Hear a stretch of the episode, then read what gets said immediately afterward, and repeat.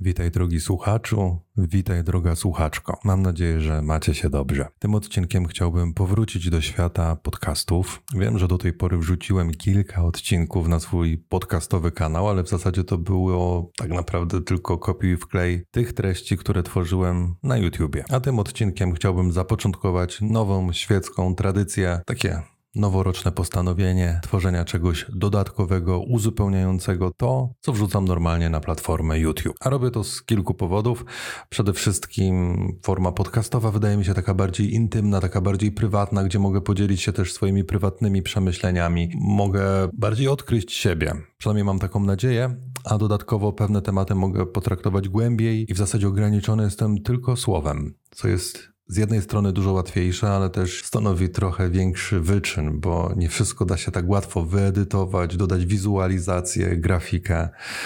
Siła słowa tutaj jest dużo, dużo większa. No dobrze, dosyć tej prywaty, no bo nie słuchasz tego podcastu, żeby słuchać tylko o mnie. Chociaż dużo będzie o mnie w tym odcinku, ale dzisiaj chciałbym porozmawiać głównie o tym, dlaczego ludzie nas wkurzają. Czemu tak ciężko nam się dogadać z innymi ludźmi? I oczywiście, mój kanał na YouTubie czy ten podcast dedykowany jest głównie życiu zawodowemu, ale życie zawodowe ma to do siebie, że jest częścią większego kontekstu, no, życia jako takiego. Więc pewne elementy, które dzisiaj będę starał się poruszyć, opowiedzieć, przeanalizować, będą oczywiście bazowały głównie na życiu zawodowym, ale w znakomitej większości można to też odnieść i zastosować do życia prywatnego. A zatem mam nadzieję, że tym przydługim i przynudnawym występem nie odstraszę cię zupełnie, no i że będziemy mieć chwilę dla siebie taką dosyć fajną pogadankę. Może zacznę od tego, że ta pogadanka trochę kosztowała mnie najpierw wysiłku intelektualnego, bo musiałem sięgnąć pamięcią do ostatnich kilkunastu lat i wychwycić te wszystkie momenty, kiedy ludzie faktycznie mnie wkurzali. Ale też kiedy jedni ludzie wkurzali innych ludzi i zastanowić się, czemu do takich sytuacji w ogóle dochodziło. I udało mi się, z czego jestem niezwykle zadowolony, jakoś tą całą, ten strumień świadomości, który wypływał z mojej głowy, usystematyzować i stworzyć takie trzy główne kategorie. Te trzy główne kategorie to też trzy powody, trzy czynniki, które powodują, że do konfliktów dochodzi. I od razu powiem, że po prostu sięgnąłem bardzo, bardzo, bardzo głęboko, bo chciałem zrozumieć te czynniki na takim poziomie podstawowym, czyli nie skupiać się na pewnych oznakach czy pewnych manifestacjach problemu, tylko na samym problemie. W pierwszej kategorii umieściłem różnice kulturowe. I powiem Wam szczerze, kiedy mieszkałem i żyłem w Polsce, to wydawało mi się, że różnice kulturowe są tematem wyimaginowanym, że ogólnie no, różnice kulturowe sobie są, istnieją, ale nie powinny generować jakichś problemów. I przekonałem się, w jak wielkim błędzie żyłem, w jak wielkim błędzie tkwiłem dopiero wtedy, kiedy wyjechałem do Holandii, kiedy wyjechałem na emigrację i kiedy w biurze zacząłem pracować z ludźmi z różnych krajów. I okazało się, że na początku oczywiście myślałem, że to jest kwestia znajomości języka angielskiego, że może czegoś nie do końca rozumiem, albo że jakieś słowo ma inne znaczenie niż faktycznie uczyłem się do tej pory, ale tak naprawdę dużym problemem były różnice kulturowe. I potem okazało się, że niektóre cechy pewnych nacji bardziej mnie denerwują niż inne. I to tak naprawdę otworzyło mi oczy, że różnice kulturowe mogą powodować pewne napięcia, pewne problemy. I też nie chcę powiedzieć, że różnice kulturowe są wyjaśnieniem wszystkich jakby konfliktów, wszystkich nieporozumień między ludźmi, jeżeli są z różnych krajów. Nie. Czasem powodem pewnych napięć będą przykłady, które opowiem w dalszej części tego podcastu, ale na pewno różnice kulturowe są takim elementem zapalnym, czymś takim namacalnym i łatwym do zidentyfikowania. Jak zaczynam mówić o różnicach kulturowych, to od razu przychodzi mi do głowy taki, taka sytuacja ze swojego życia zawodowego, kiedy pierwszy raz zobaczyłem, jak różnice kulturowe bardzo wpływają na to, jak postrzegamy pewne zadania w pracy. Bo zanim wyjechałem do Holandii, mieszkałem w Polsce, ale pracowałem w dużej mierze z Rosjanami. No i Rosjanie mają bardzo specyficzny sposób pracy, czyli są bardzo bezpośredni, bardzo dobitni, bardzo konfrontacyjni. Natomiast kiedy wyjechałem do Holandii, to pamiętam pierwszy projekt, nad którym pracowałem, pracowałem z Anglikiem. No i co jak co, ale Anglicy konfrontacyjni nie są. Oni są gdzieś tam w środku stawki światowej, no ale są dużo mniej konfrontacyjni niż, e, niż Rosjanie. No i dodatkowo też Anglicy pewnych rzeczy nie mówią wprost. Tu jest taka typowa cecha Anglików, że owijają rzeczy dookoła bawełny, czy owijać bawełnę dookoła czegoś. No, nie pamiętam tego przysłowia, ale pamiętam, że kiedy rozmawiałem i dyskutowałem na temat projektu właśnie z Anglikiem Jonathanem, to nic do końca nie mogłem pojąć, o co mu tak naprawdę chodzi, bo on bardzo często używał takich sformułowań, że byłoby dobrze coś zobaczyć, albo byłoby dobrze, jeżeli coś byłoby uwzględnione. W przypadku Rosjan taka komunikacja to w ogóle nie miała najmniejszego, najmniejszej racji bytu. Rosjanin nigdy nie mówił, że fajnie by było coś zobaczyć, tylko mówił, że ty masz zrobić to i tamto. I jeszcze siedem razy ci to powtórzył, żebyś czasem nie, zapom nie zapomniał tego, że to jest twoje zadanie. To taka ciekawostka prywata. No i oczywiście nasuwa się pytanie, no dobrze, no to jak o takich różnicach kulturowych mam się nauczyć? Jak zdobyć świadomość związaną z różnicami kulturowymi? I tutaj pomocne okazują się pewne modele modele. No bo modele no to jest uproszczona forma rzeczywistości, czy wersja rzeczywistości.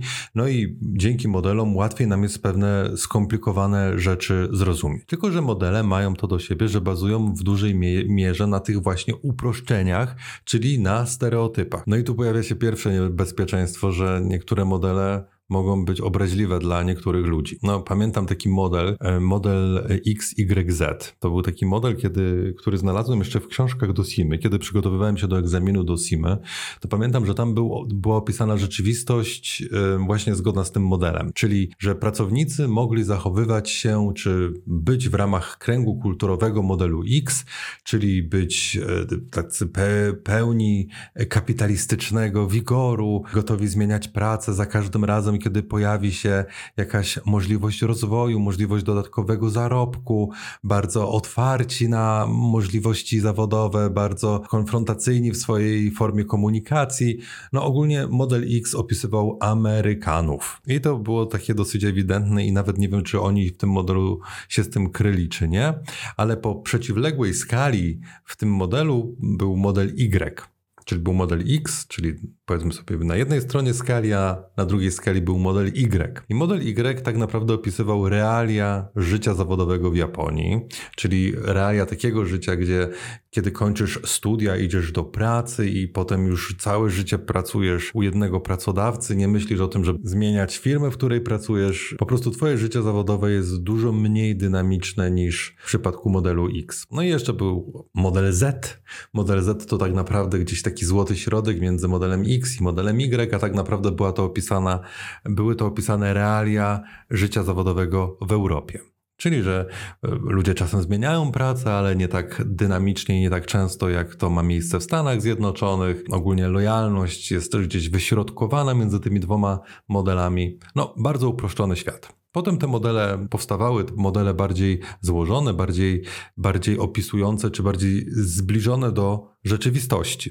No i tu jest taka bardzo prosta korelacja. Im prostszy model, tym dalej od rzeczywistości, ale łatwiejszy w absorpcji czy w zrozumieniu, a im model stawał się bardziej skomplikowany, tym był bliższy rzeczywistości, ale trudniej go było zrozumieć. Kiedy ja przyjechałem do Holandii, to moja firma zafundowała mi takie szkolenie z różnic kulturowych i pamiętam, że to szkolenie bazowało na takim dosyć ciekawym modelu. Wszystkie nacje były kategoryzowane wobe, według takiej, w ramach takiej matrycy. Jedną, jednym wymiarem tej matrycy była konfrontacyjność poszczególnych nacji. Czyli przedstawiciele jednej nacji byli bardziej konfrontacyjni, byli gotowi walczyć o swoje racje, warcie mówić o tym, co im, do, do, co im dolega, co im dokucza.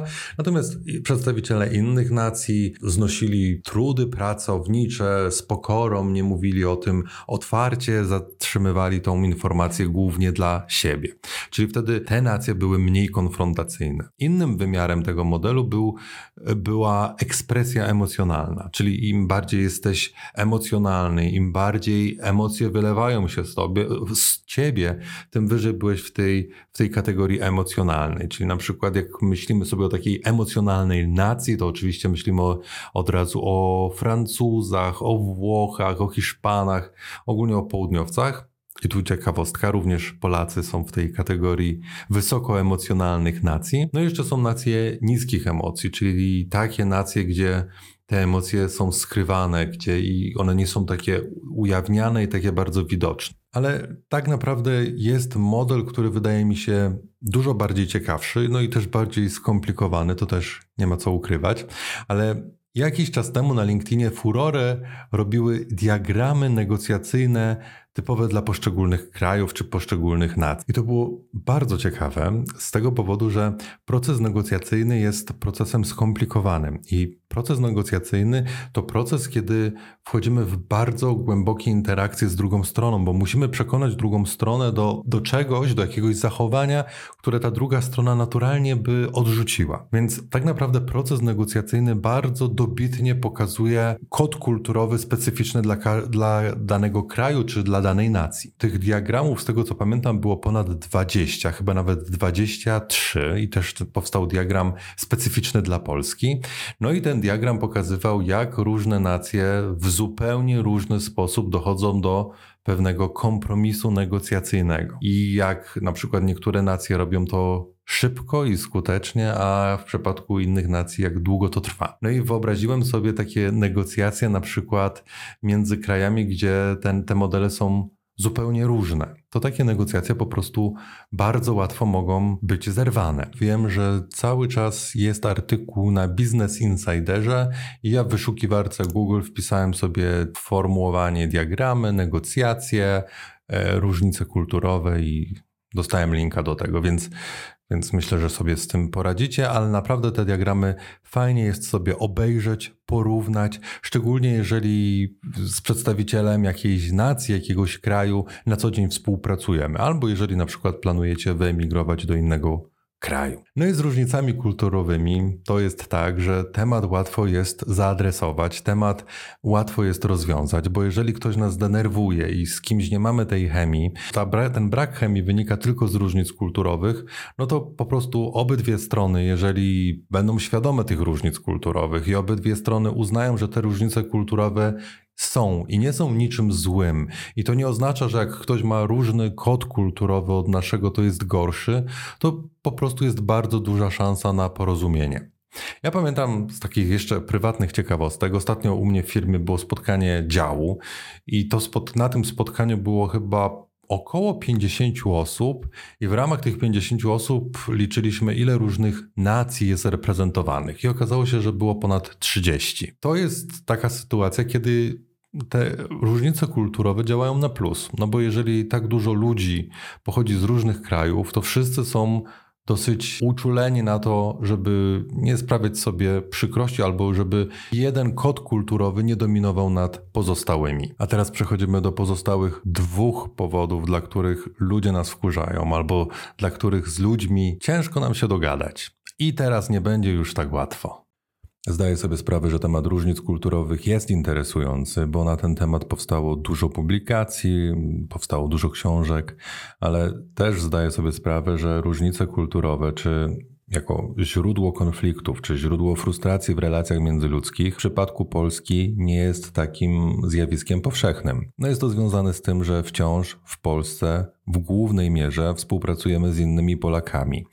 I jako Polacy jesteśmy mimo wszystko społeczeństwem dosyć homogenicznym. Wywodzimy się z podobnego kręgu kulturowego, no i w Polsce w zasadzie nie ma społeczeństwa klasowego. No, Oczywiście są takie różnice między, nazwijmy to klasowe, że ktoś jest z bardziej bogatej rodziny albo z mniej zamożnej rodziny, ale mimo wszystko socjalizm i komunizm sprawił, że wchodząc w lata kapitalizmu mniej więcej byliśmy na bardzo podobnym, ale oczywiście niskim poziomie ekonomicznym. Chciałbym, żebyśmy przeszli teraz do tematów, które być może w Waszej opinii są bardziej relatywne i bardziej odzwierciedlają przyczynę, dla których wy czujecie się czasem źle w pracy, dlaczego ludzie was denerwują, czemu to się dzieje, że z jednymi wam jest po drodze, a z innymi nie. Bardzo częstą przyczyną w przypadku życia zawodowego są ograniczone zasoby czy sprzeczność interesów. To są w ogóle koncepcje bardzo ze sobą powiązane, no bo jeżeli mamy ograniczone zasoby,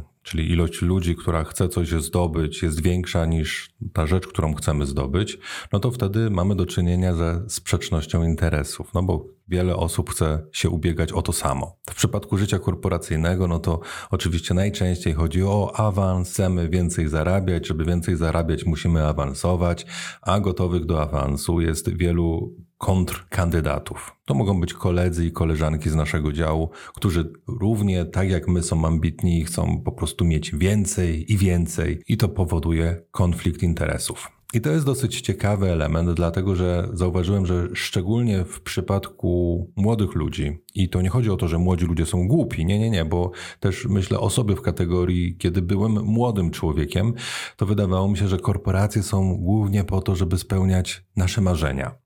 No, że idę do pracy, do korporacji, żeby, żeby móc się rozwijać, żeby zdobywać pieniądze też na podróże, na przyjemności, że wszystko to jest tak naprawdę po to, żebym miał fajne życie.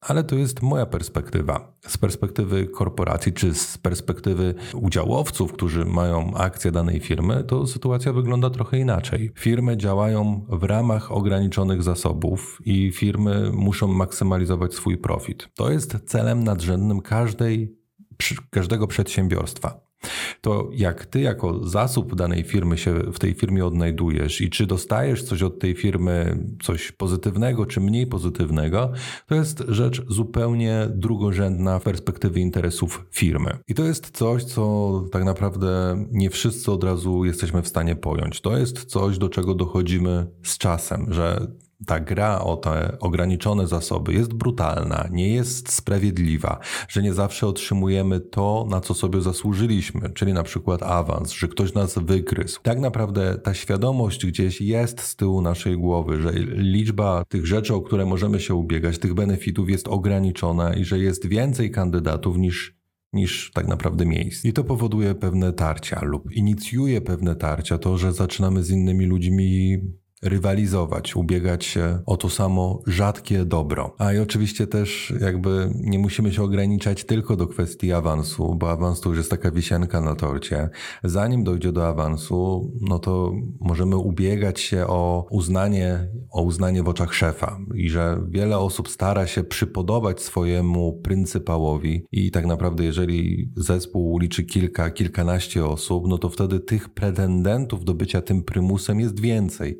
Więc tak naprawdę nie musimy się bezpośrednio ubiegać o awans, ale jakby robimy krok wcześniej, ubiegamy się o to, żeby, żeby ktoś uznał, że jesteśmy pracownikiem wartościowym, że potencjalnie nadajemy się do przyszłych awansów. I jeżeli ta myśl, ta myśl o tych ograniczonych zasobach jest gdzieś z tyłu naszej głowy, no to generuje napięcie i to napięcie przekłada się na ewentualne konflikty. Dlatego to, co zauważyłem, działa najlepiej, to Znowu świadomość. Świadomość tego stanu rzeczy, świadomość tego, w jakim świecie żyjemy, jak niesprawiedliwym świecie czasem żyjemy i traktowanie tego jako części rzeczywistości, w której po prostu przyszło nam żyć. Że po prostu tak wygląda świat i nie musimy do tego podchodzić zbyt emocjonalnie, zbyt na serio, tylko z takim trochę dystansem. Starać się oczywiście uzyskiwać te rzadkie zasoby, ale wiedzieć też, że nie zawsze wszystko od nas zależy, że musimy się starać, że musimy dużą czy jakąś pracę w ten nasz rozwój włożyć,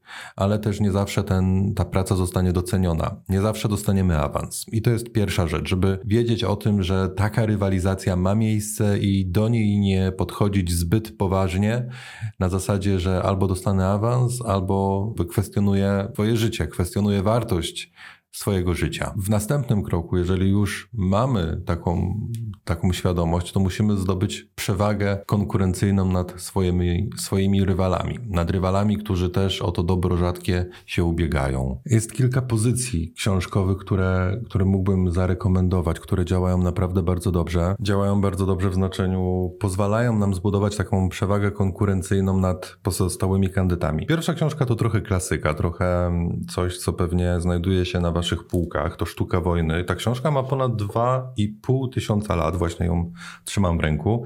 I powiem wam, e, czytałem ją z różną dynamiką. Są momenty, które uznawałem za wciąż relatywne, czy wciąż dobrze odzwierciedlające naszą obecną rzeczywistość.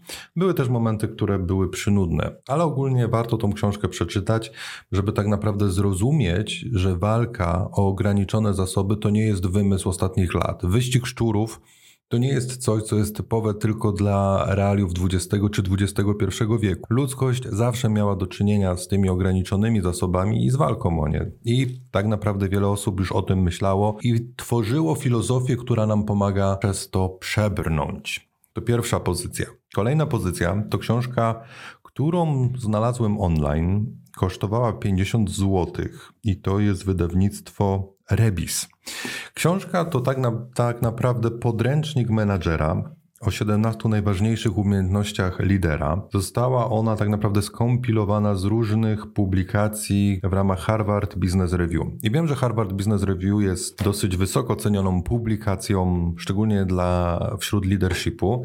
Dlatego dobrze jest sobie przyswoić tą wiedzę zawartą w tej książce. Głównie to są zagadnienia teoretyczne, Mało jest tutaj takich praktycznych przykładów z życia wziętych, ale te zagadnienia teoretyczne, poznanie tych zagadnień teoretycznych to tak naprawdę stworzenie wspólnej platformy zrozumienia z top managementem. Istnieje duża szansa, że top management tę książkę albo publikację z Harvard Business Review kiedyś przeczytał. Będzie wam łatwiej po prostu rozumieć, czy mieć to samo spojrzenie na pewne aspekty. No i to jest pewna przewaga konkurencyjna, szczególnie jeżeli wasi konkurenci tej książki nie znają więc to mogę Wam na pewno polecić. Jest jeszcze trzecia publikacja, którą polecam najbardziej. To książka, o której często mówiłem na swoim kanale. Książka nosi tytuł Pułapki myślenia o myśleniu szybkim i wolnym i była, czy została napisana przez Daniela Kahnemana. E, Daniel Kahneman e, to naukowiec, profesor psychologii, który jest też laureatem Nagrody Nobla w dziedzinie ekonomii. I ta książka to tak naprawdę taki duży game changer, dlatego że ona pokazuje,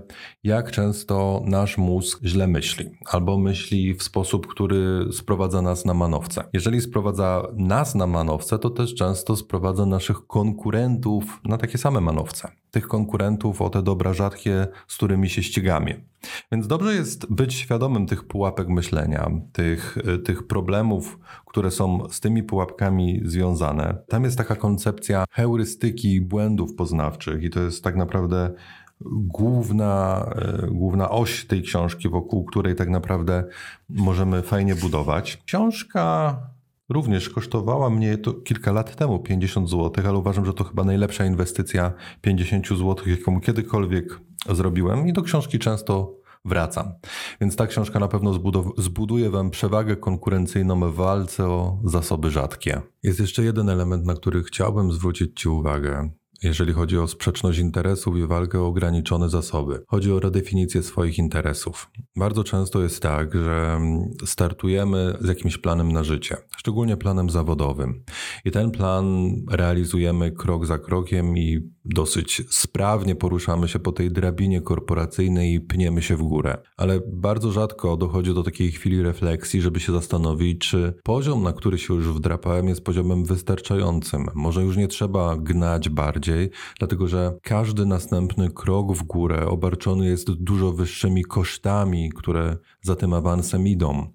I chodzi mi o to, że wiele osób tak bardzo definiuje się z tą postawą nastawioną na awans, nastawioną na progres, nastawioną na rozwój, że bardzo często zapomina dokonać tej rewizji swoich interesów, swojego planu, swojej strategii długoterminowej. Wiele osób podąża czy bierze udział w tym wyścigu szczurów, nie będąc do końca przekonanym, czy to sprawia, że są szczęśliwszymi ludźmi, czy nie.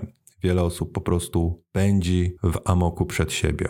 I to jest taki dobry motyw, zanim przejdziemy do następnego punktu czy następnego filaru, na który zdefiniowałem jako przyczynę wielu napięć międzyludzkich i dlaczego ludzie nas wkurzają. Taka redefinicja swoich interesów da nam takie wytchnienie. Często startujemy z takiego punktu, że chcemy robić karierę, ale potem w naszym życiu wydarza się coś co nie było zaplanowane, co nie jest idealnym obrazkiem naszego życia. To może być choroba, to może być, to mogą być problemy na przykład emocjonalne, związkowe, sypie nam się małżeństwo, partner, partnerka nas zdradzają. To może być choroba dziecka. To może być ogólnie nieradzenie sobie też z funkcją wychowywania dzieci.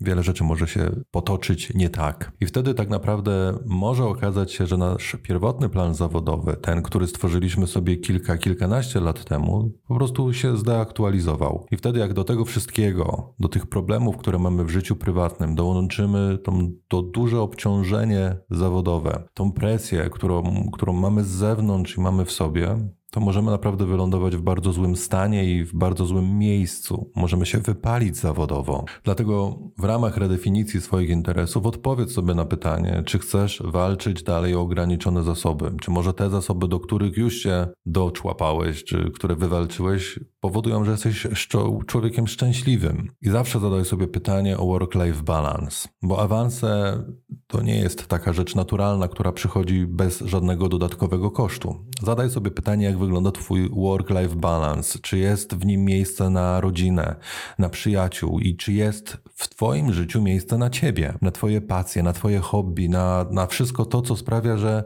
definiujesz się jako człowiekiem, jako człowiek szczęśliwy. W temacie ograniczonych zasobów przypomina mi się taka prywatna historia. Pamiętam, jak przeniosłem się z Polski do Holandii i tu w Holandii mieliśmy mieć taki bardzo mały team.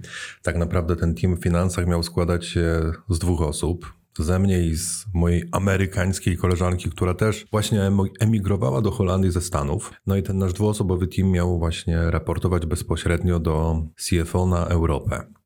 I pamiętam, że ostatecznie ubiegaliśmy się o te same rzadkie zasoby, czyli przychylność naszej pani CFO. I pamiętam dynamikę między nami, między mną i właśnie dziewczyną, która ze mną współpracowała, bo jakby zaczęło się bardzo, bardzo pozytywnie. Jakby bardzo dużo mieliśmy zrozumienia dla siebie, bardzo dużo wsparcia, bo emigracja i dla niej, i dla mnie była dosyć procesem trudnym i była takim procesem e, granicznym. Ogólnie emigrację przyjmuje się, że jest wydarzeniem w życiu granicznym, który nas zmienia bezpowrotnie. Więc na samym początku naprawdę dużo nas łączyło pozytywnej energii, ale okazało się, że właśnie atmosfera w tym dziale była atmosferą bardzo konkurencyjną i jakby nasza CFO bardzo szybko dała nam odczuć, że, że, że będzie walka o te ograniczone zasoby, czyli jej przychylność, która ewentualnie może przerodzić się czy zmienić się w awanse. Powiem Wam, miało to wpływ na na sposób, w jaki ze sobą zaczęliśmy współpracować, ze sobą, w jaki zaczęliśmy ze sobą rozmawiać.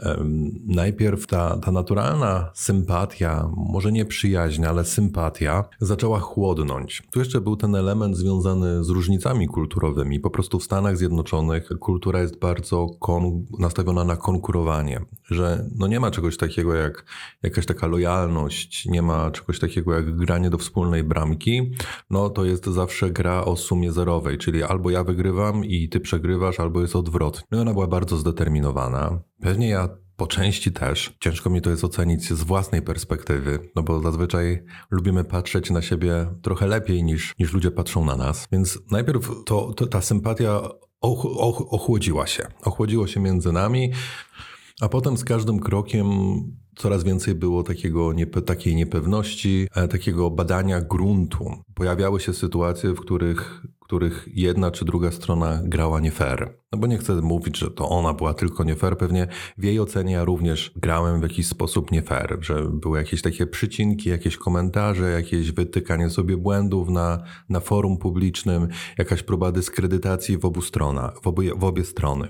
Na końcu tej drogi no, ciężko mi mówić o konflikcie, ale na pewno była wzajemna niechęć. Z całą stanowczością nie chcę mówić, że, że była, był konflikt między nami. Myślę, że oby, obydwoje byliśmy świadomi tego też, że jesteśmy zanurzeni w bardzo nieprzyjaznym środowisku. W środowisku bardzo konkurencyjnym i w środowisku, w którym tylko jedno z nas może wygrać. Ostatecznie obydwoje wygraliśmy swoje gry i, i udało nam się jakoś dojść do porozumienia, ale pamiętam, że ta walka o ten ograniczony zasób była czymś bardzo nieprzyjemnym. Była czymś, co sprawiało, że współpraca była trudna.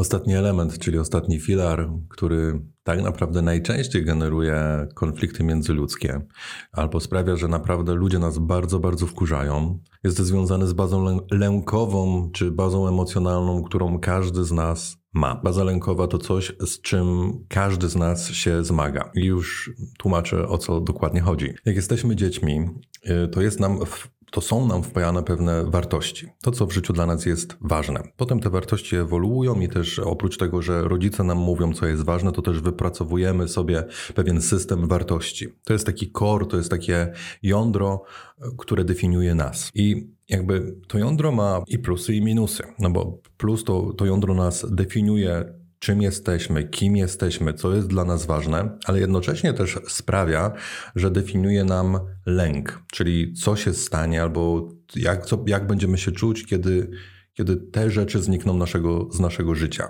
Czyli jeżeli na przykład to, co ciebie definiuje, to poczucie komfortu, to, że musisz mieć w życiu komfort, to, że w twoim życiu musisz mieć fajne rzeczy, to, że musisz być lepszy od innych, niektórzy tak mają, to z jednej strony jest to coś, co pchacie do przodu. Jest to twój taki silnik napędowy, ale z drugiej strony jest to też pewne, pewien zasób potencjalnej bazy lękowej. Czyli jeżeli tego komfortu nie masz, albo jesteś dużo gorszy od swojego otoczenia, od rywali, z którymi się ścigasz, no to naturalnie to będzie generowało Twoją bazę lękową. I ta baza lękowa będzie bardzo wrażliwa, no bo jeżeli coś Ciebie definiuje jako człowieka, Twoje człowieczeństwo, to jeżeli to zostanie Ci odebrane, no to jednocześnie to podważa Twoje, tw twoje bycie. I wiecie, zastanawiałem się też nad tym w kontekście literatury romantycznej.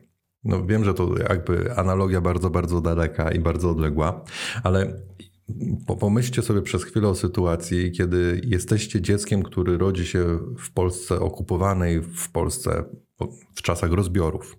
I następnie przez całe dzieciństwo, przez wszystko to, z czym się spotykacie, jest wam wpajane, że największą wartością w życiu jest Polska. I odzyskanie niepodległości, ale Polska i polskość to coś, co nas definiuje, co jest najważniejsze, że bez polskości tak naprawdę sens w życiu nie istnieje. No i potem czytamy te książki o ludziach, którzy poświęcili życie Polsce. No, Konrad Wallenrod czy, czy e, Gustaw z dziadów. Jezus, teraz wyjdę na człowieka niezwykle nieoczytanego z klasyki. E, Konrad. Konrad z dziadów. Czyli są ludzie, którzy są w stanie poświęcić swoje zdrowie i życie Polsce.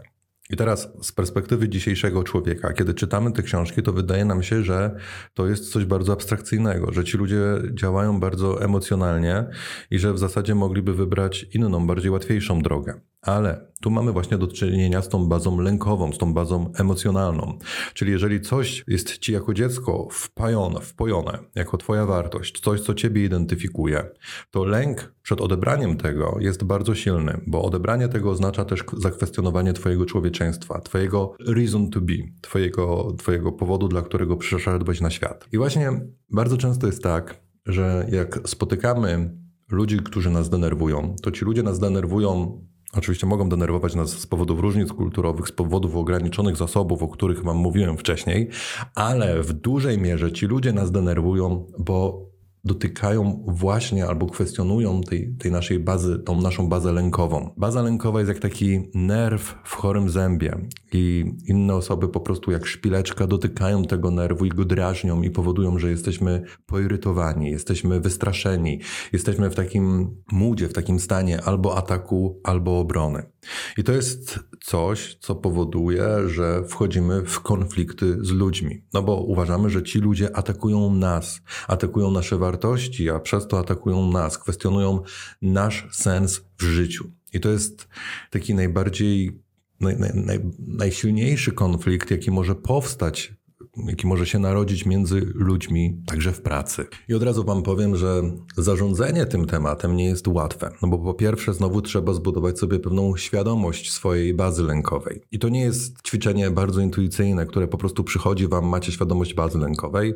Bardzo często trzeba albo bardzo dużo czytać, albo dużo rozmawiać z psychologiem, z coachem, bo musimy zidentyfikować w pierwszym rzędzie tą główną ideę przewodnią w naszym życiu.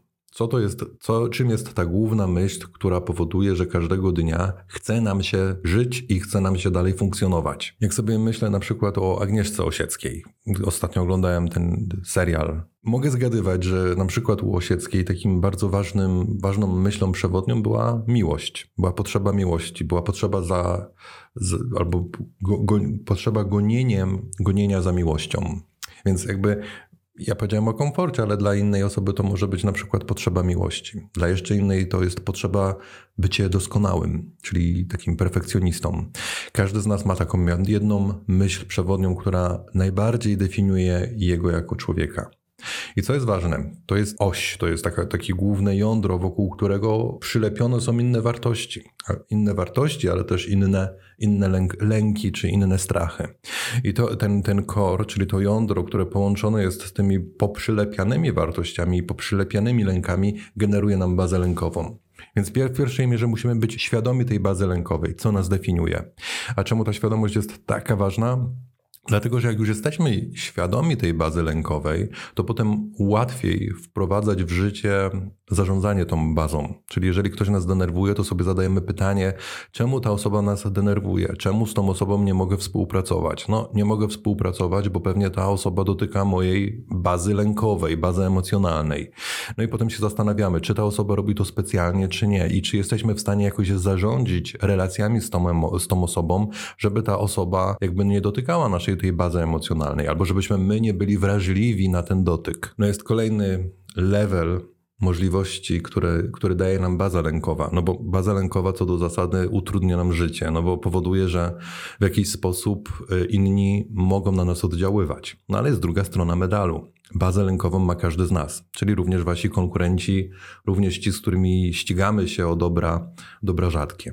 No i ci ludzie też mają tą bazę lękową, więc jeżeli jesteśmy w stanie dobrze zdefiniować swoją bazę lękową, poznać mechanizmy do identyfikacji bazy lękowej, to ostatecznie też jesteśmy w stanie zidentyfikować lęki innych ludzi. A jak już jesteśmy w stanie zidentyfikować lęki innych ludzi, to trochę jak psycholog możemy nauczyć się, kiedy który guzik u danej osoby wcisnąć, a kiedy nie.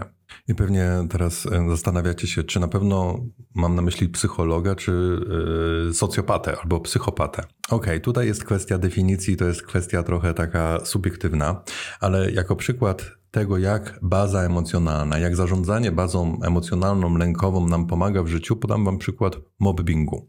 Bardzo często do mnie na kanale piszą ludzie, którzy mają problem z mobberem. Jak sobie poradzić z takim mobberem, pytają, jak, czy jest jakaś metoda. No i metoda, która działa naprawdę dobrze, to metoda bazy lękowej i przetestowałem ją też na sobie.